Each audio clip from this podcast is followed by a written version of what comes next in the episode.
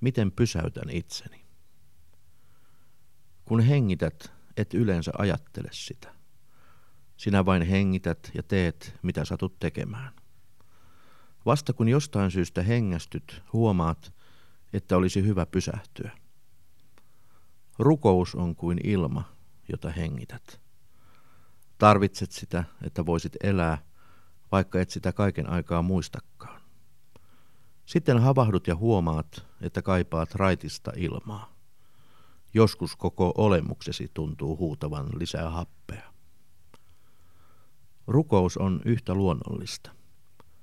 Hengität sisään, keuhkosi täyttyvät ilmasta, vartalosi ojentuu ja tunnet, miten tulet taas eläväksi.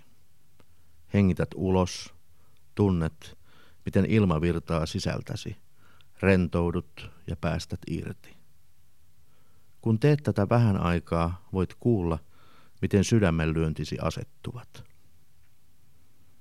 Sinun on mahdollista rauhoittua ja pysähtyä missä tahansa. Istahdat vain hetkeksi ja lakkaat tekemästä muuta. Tai otat muutaman rauhallisen askeleen ja vain kuuntelet hengitystäsi.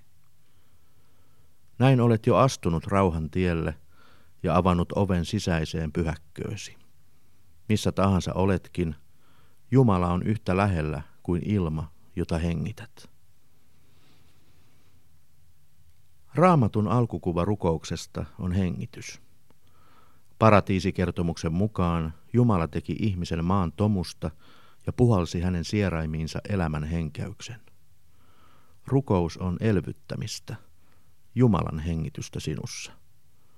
Hän puhaltaa sinut henkiin ja tekee sinusta taas elävän olennon. Olet ehkä huomannut, että rukouksen vaikeus on juuri sen yksinkertaisuudessa. Rukouksen tapoja on vaikka kuinka paljon. Mikä niistä sopisi itselle?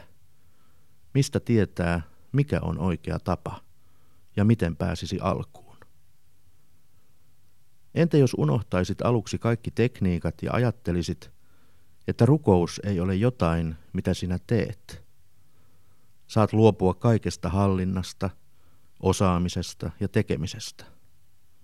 Se on vaikeaa, mutta rukouksen salaisuus on siinä, että saat panna omat tietosi ja taitosi syrjään ja olla vasta-alkaja, aivan kuin ensimmäinen ihminen paratiisissa. Rukous on syntymälahjasi. Mitä jos aloittaisit tästä? Hengitä hetki rauhassa ja kuuntele sisimpäsi huokauksia. Sano, tässä olen. Tässä hengitän. Hengitän sinussa. Opeta sinä minua rukoilemaan.